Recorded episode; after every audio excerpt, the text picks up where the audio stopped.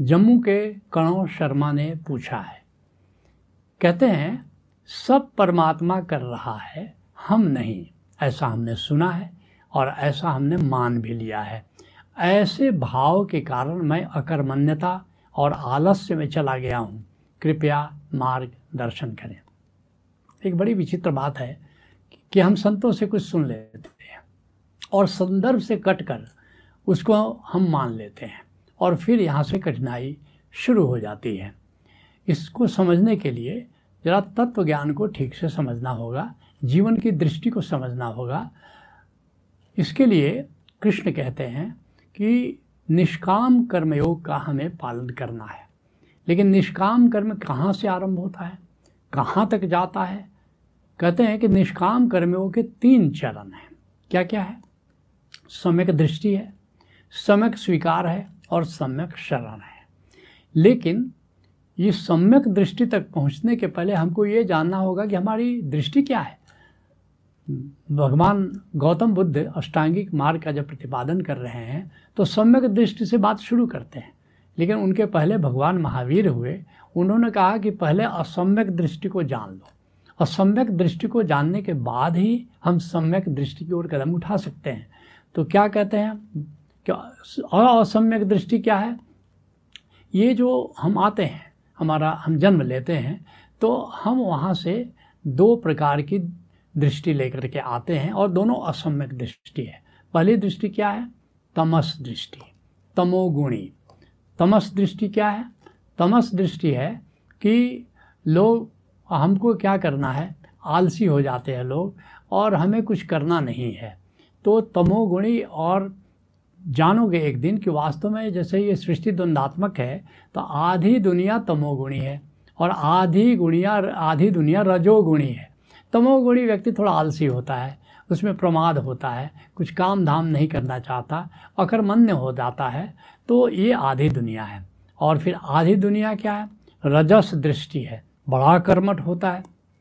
भूतों का विज्ञान बताते हुए हमने कई बार बताया है कि वास्तव में कि ये जो दो प्रकार की प्रकृतियाँ हैं, जो पर्सनालिटीज़ हैं, उसमें एक तमस प्रकृति है, तमस पर्सनालिटी है, दूसरा रजस पर्सनालिटी होती है। तो तमस पर्सनालिटी का जो व्यक्ति होता है, वो भी असम्यक दृष्टि है।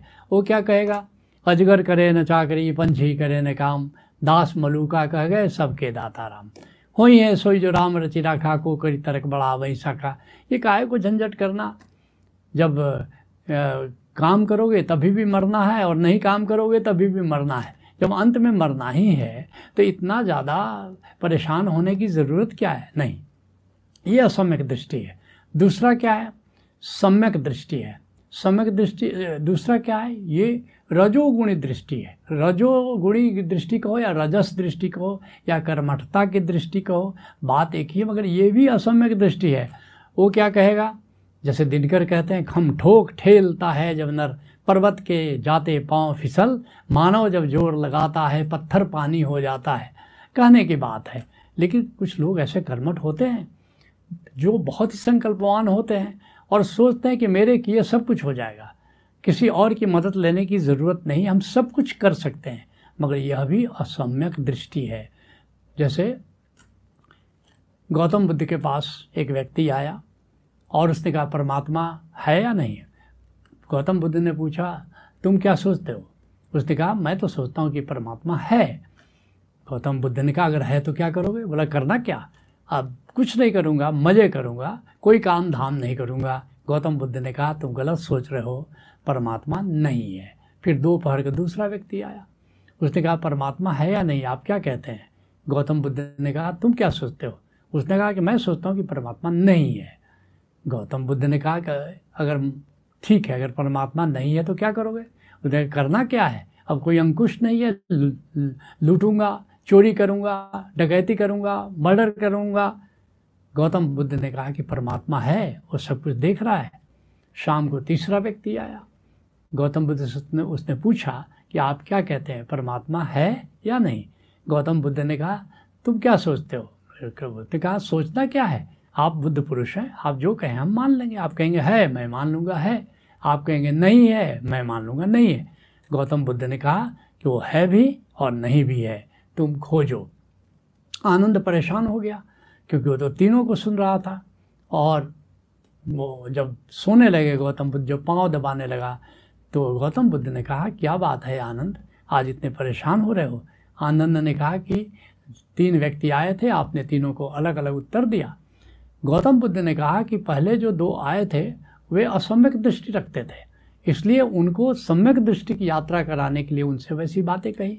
और जो तीसरा व्यक्ति था, वो खोजी था। वो लेकिन सम्यक दृष्टि उसको भी प्राप्त नहीं हुई थी। इसलिए उसको कहा कि तुम खोजो। तो असली बात है कि सम्यक दृष्टि को उपलब्ध हो जाओ। और सम्यक दृष्टि क्या है? सात्विक दृष्टि है। सात्विक दृष्टि क्या है? कि सात्विक दृष्टि का हमें खोजना है और एक समत्व, एक सम्यकता, एक संतुलन स्थापित करना है कि न तो बहुत अति कर्मठता में जाना है, न तो आलस्य में जाना है। हमको मध्य मार्ग अपनाना है। और वह मध्य मार्ग क्या है? वो सात्विक दृष्टि क्या है? वो सम्यक दृष्टि क्या है? परमात्मा को मंगलमय जानते हुए कर्म करो। कि परमात्मा निश्चित रूप से हमारा मंगल करेगा लेकिन हम हाथ पर हाथ रख कर बैठ नहीं सकते हैं हमें अपना कर्म करना है, जिसके लिए बच्चन कहते हैं, पश्चिम की है एक कहावत, इसको सीखो, इसको घोखो। God helps those who help them Ram सहायक उनके होते, जो अपने हैं, स्वयं सहायक। परमात्मा उन्हीं की मदद करता है, जो अपनी मदद स्वयं करते हैं। ये सम्यक दृष्टि है और निष्काम कर्मयोग का ये पहला स्तंभ है। निष्काम कर्मयोग के दूसरे स्तंभ को समझो, उसको कह सकते हैं सम्यक स्वीकार। सम्यक स्वीकार क्या है? जिसके लिए भगवान कृष्ण गीता में कहते हैं, कर्मण्यवाधिकारस्ते माँ फलेशु कदाचना। कहते, कर्म करने का तुम्हारा अधिकार है, फल पर तुम्हारा कोई अधिकार नहीं है। फल तो उपहार है, या ये कह सकते हो कि फल अस्तित्व पर निर्भर है। फल परमात्मा पर निर्भर है, लेकिन कर्म हमको करना है। इसलिए कर्मण्यवाधिकारस्ते माँ फलेशु कदाचना। और माँ कर्म फल हेतुर्भु, माँ संगोस्तव कर्मणि। इसलिए फल प्राप्ति के लिए नहीं, उद्देश्य पूर्ति के लिए कर्म करो। लेकिन फल प्राप्ति के लिए नहीं कि हमारे उद्देश्य के अनुसार ही फल हो। और एक बात और है कि परमात्मा मदद करता है, परमात्मा सहयोग देता है। लेकिन माँ संगोस्तव कर्मणि असंग मत हो जाओ कर्म से क्योंकि कर्म का त्याग नहीं करना है। इसलिए जितने बुद्ध पुरुष हैं, जितने संत हैं, सब कर्म करते हैं। कर्म से कोई विमुख नहीं है। जिसके लिए अष्टावक्र कहते हैं, आपद संपद काले दैवा दैवेति निश्चय। कहते हैं कि ये सुख और दुख समय समय पर आता है, दैव योग से आता है, संतुलन के नियम से आता है, और तृप्त स्वस्थेंद्रियो नित्यम न शोचती, न कांक्षति। जो बुद्ध पुरुष होगा, जो संत होगा, जो योगी होगा, अपना कर्म करता है, न भविष्य की चिंता करना है, न बीत करता है, न बीते के लिए शोक करता है। कर्म अपना करना है, मगर कर्म में इस बात का हमेशा विचार रखना है कि परमात्मा हमारे लिए मंगलमय है, परमात्मा निश्चय ही हमारे कार्य में सहयोग करेगा।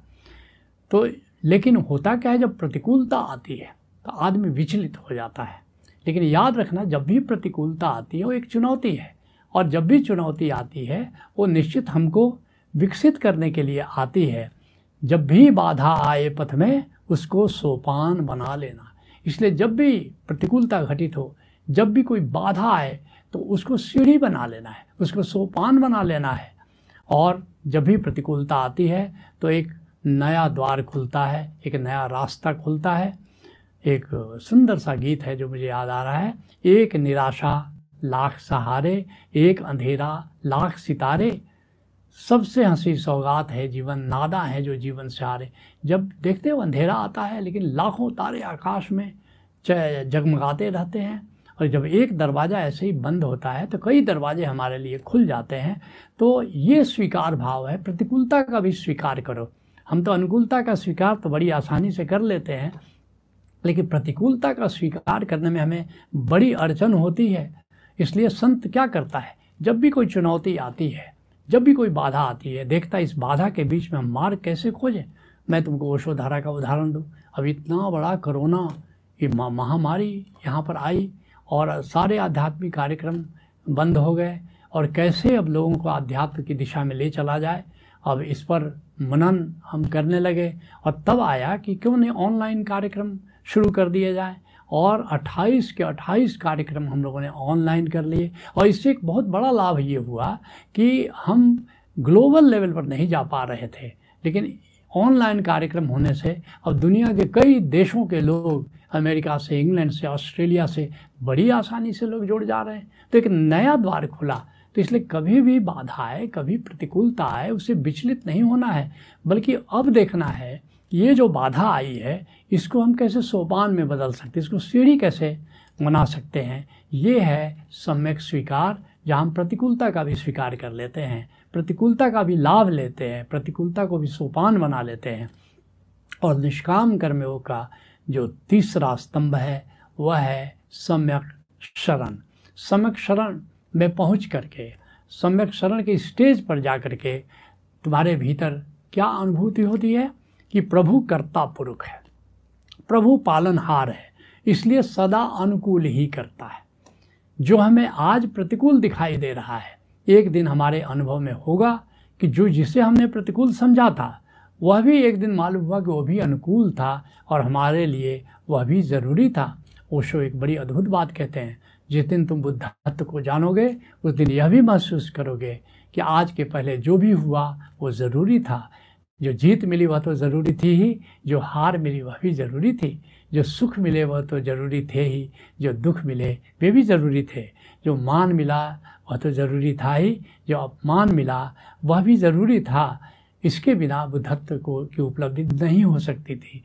तो इस तरह जब तुम्हारे अनुभव में आना शुरू हो जाएगा कि वास्तव में जो प्रतिकूलता भी आती है वह प्रतिकूलता भी हमारे विकास के लिए आती है। उस दिन सम्यक शरण का द्वार खुल जाता है।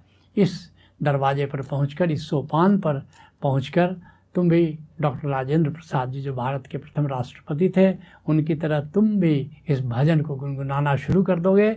जाही विधि राखे राम, ताही विधि रहिए। सीताराम सीताराम सीताराम कहिए।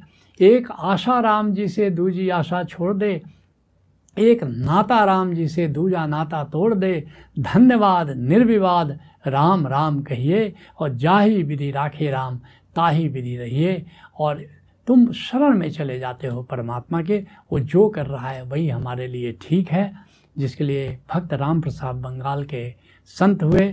कहते हैं तुम्हार कर्म तुम ही करो माँ।